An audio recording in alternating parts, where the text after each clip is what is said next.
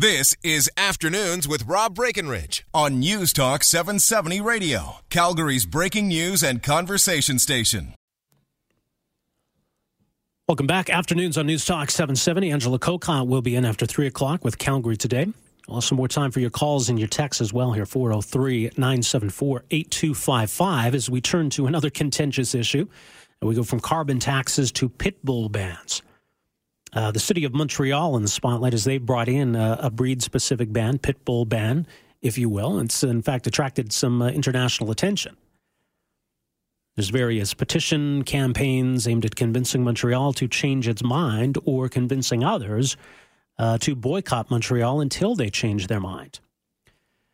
Now, Montreal went down this path following a tragedy back in June. A 55 year old woman was mauled to death by a dog in her own backyard. Now, what's interesting is that initially that dog was identified as a pit bull, uh, but authorities in Montreal are apparently not entirely sure if that's the case.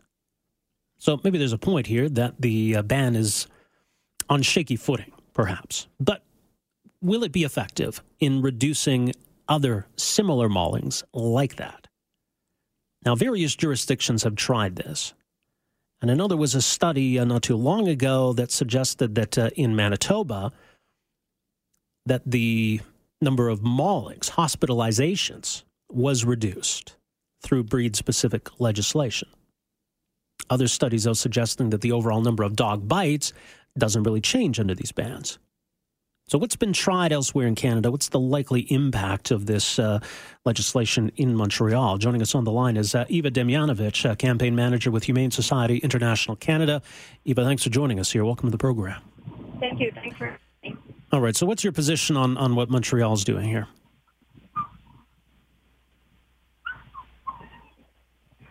Sorry, Eva, you still there? I'm sorry, I I lost you here for a second. Okay, well, I think we can hear you now. So I, I just want to just to, to establish where we're coming from here. Your position on on the uh, new law in Montreal. Yes, we're extremely disappointed. Uh, we've been campaigning uh, against this uh, proposed bylaw for months now, since uh, actually this tragic event uh, took place in June.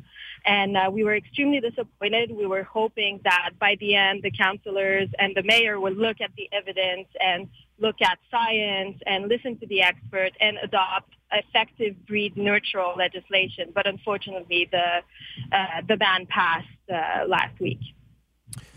Uh, and what's your concern then of, of the impact that this is going to have?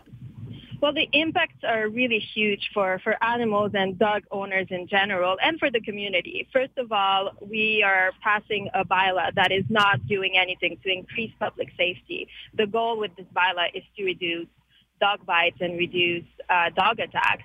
And banning a certain breed does not touch to the whole scope of the problem when it comes to dog bites and attacks. So we are not uh, uh, effectively preventing those tragic events from happening, but we're giving this sense, uh, this illusion of, of safety to the to the public. And the impact, on the other hand, on on dogs, on dogs that look like pit bulls, that are considered pit bulls, are huge because we will be euthanizing puppies and dogs that have nothing to do with with uh, this event or that has uh, extremely good behavior but just because of their appearance, we will no longer be able to to um, find them homes, and we'll have to uh, to euthanize them. And for dog owners in general, we've already seen the impact. People are really in a state of panic and feel like uh, at any minute they can have their dogs seized because they're not respecting the harsh restrictions that Montreal is imposing on them. Well, okay, but it seems to me, and I think the point's been made that it's not just about the total number of bites. That there was the study in Manitoba that suggested the number of hospitalizations resulting from dog bites went down. That we're talking about maulings, and we're talking about a breed of dog that is disproportionately responsible for maulings, for hospitalizations. Well, I would have to point out to uh, to the that study in particular. It does uh, count in the number of hospitalization in Manitoba, um, every municipality. So municipalities that have breed neutral legislation and, in municipalities that have BSL, uh, Manitoba does not have a province-wide ban. So uh, we cannot uh, for sure be um, make the conclusion that BSL was the, the factor that reduced dog bites because if we look at the the science, if we really analyze statistics all over the world, we cannot conclude that breed bans reduce dog bites or hospitalizations or even uh, deaths. It has not um, had that effect. Um, and experts have been saying over and over that a, a breed is not uh, responsible, more likely to bite or attack than any other. Uh, canine behavior and aggression and bites and attacks are much more complex than that. It doesn't come back, come down only to breed. It has multiple factors. And if we do not address all the other factors, if we do not address um, responsible dog ownership, we are not um, improving public safety and, and achieving that goal, that ultimate goal of reducing dog bites and attacks. Okay, but is it the case, as has been asserted, that, that this particular breed, pit bulls or pit bull like breeds, are a very small percentage of the total number of, of dogs that are owned as pets in Canada, but make up a very high percentage of the number of dogs involved in fatal bites, fatal attacks, uh, or maulings that require hospitalization? Absolutely not. If you look at the statistics and if you look at the numbers, first of all, there is no database uh, that is um, nas- nation, um, national or provincial, and often even at a municipal level, we don't have database of what exactly uh, the number of animals are there and what breed. Um, so we cannot have an exact proportion of how many pit bulls compared to other breeds are actually in the community. Uh, second of all, if you look at um, statistics that reflect that uh, show which breed attacks or sends people to hospitals, pit bulls are not at the top. Um, other breeds are there, Rottweilers, Huskies. Um, Wait a second. You, you just said we don't have statistics, but you're saying we do have statistics we have statistics on the number of uh, hospitalization, for example. And if you take those statistics um, and look at the breed that is um, that is associated with that particular hospitalization, we have uh, a statistic for that. But even there, we have to be careful because the breed has been identified by who? An expert by by we don't even have a, an exact procedure of who identifies that breed. Uh, sometimes it's the owner, sometimes it's the police report, sometimes it's the media, and we've seen that uh, even people working in um, in fields that involve animals and dogs are not able just by, by looking at a dog to identify uh, which breed that is exactly. And we have to take into account as well that most maybe not most, but a big majority of dogs that we own are not purebred. We are trying to identify dogs as if they were all purebred, but they're often um, simple mutts, dogs mm-hmm. that have many uh, breeds in them. Uh, so we are basing statistics on uh, on the assumption that all dogs are just one breed and purebred. Which well, that case. makes it a challenge, certainly. Uh, I mean, but for example, earlier this year, there was a group that, that used freedom of information requests to get numbers out of the city of Vancouver. Then in 2014 in Vancouver, out of 181 dog attacks, 44 of those were pit bull related breeds, which again is is quite disproportionate in terms of the, the overall percentage they represent uh, of the number of, of dogs that are, are pets in Vancouver. Uh, but again, I would point out to the fact that um, it's very difficult to to take those statistics and take take the, and not take into the account uh, into account the fact that misidentification in um, in uh, in dogs is often the case. If we see uh, just in Montreal, we had the dog that attacked Madame Vadnais and um, he was registered as a boxer and the DNA test was never released. We don't even know which breed it is. It was assumed in the police report that it was a pit bull, but later the police came out and said, we are not experts. We don't know if it was really a pit bull. Then a second dog uh, attacked uh, a woman. Uh, um, an individual asked his dog to attack his wife in a very disturbing case. And that dog was sent to the Montreal SPCA to be uh, impounded the SPCA did the DNA test, and although he was identified as a pit bull, um, and the media um, identified him as a pit bull, it turned out in fact that it wasn't. It was a uh, Rottweiler Labrador Mastiff mix. So this is, you know, this is something that um, that is, is disturbing, and we have to be careful when we look into statistics and uh, and really take everything into account and what experts say in canine behavior because ultimately it it comes down to that. How do, does a dog act and what makes him attack? Why do dogs who are normally great companions for people who can um, who can be put in many situations and do not attack, how come sometimes some of them do that? And right. we have to look carefully at what happened there. And it's definitely, definitely not just the breed.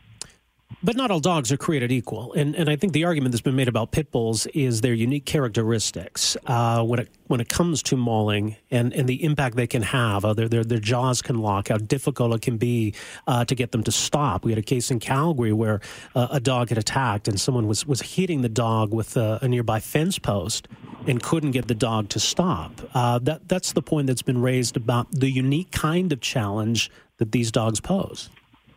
Well, I would say that this is not scientifically based.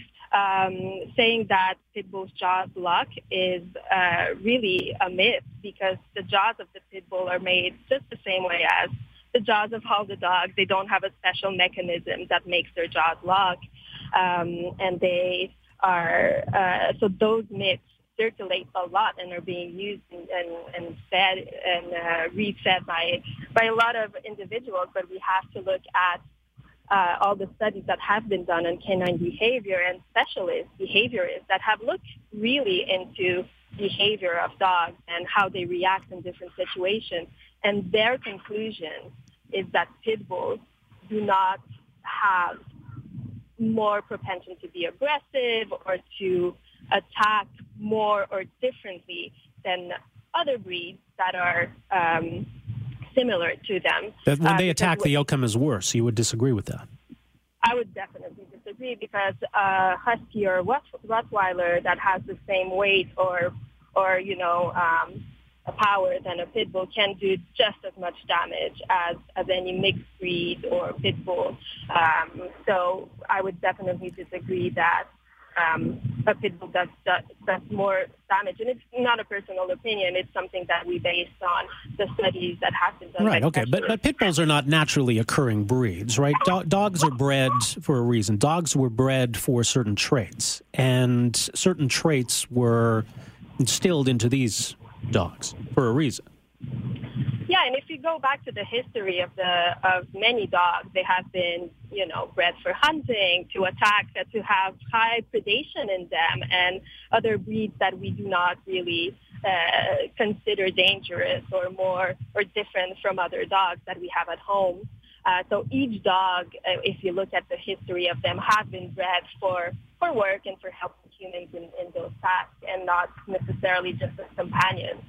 Um, but um, with pit bulls, if you look at their history, they've been yes bred to to do um, to do fighting, for example. That's something that we keep in our mind, uh, but people rarely realize that they've been trained or, or bred to uh, to do, for example, dog fighting, but um, their propension to um, to attack other humans, they were not bred basically to attack humans, whereas other breeds can be raised or, or bred to be guard dogs, and then they are trained to attack humans.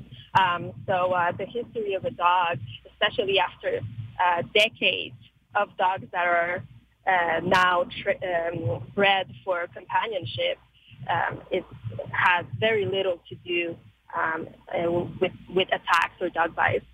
Well, for those that unfortunately, I mean, dog fighting still does occur.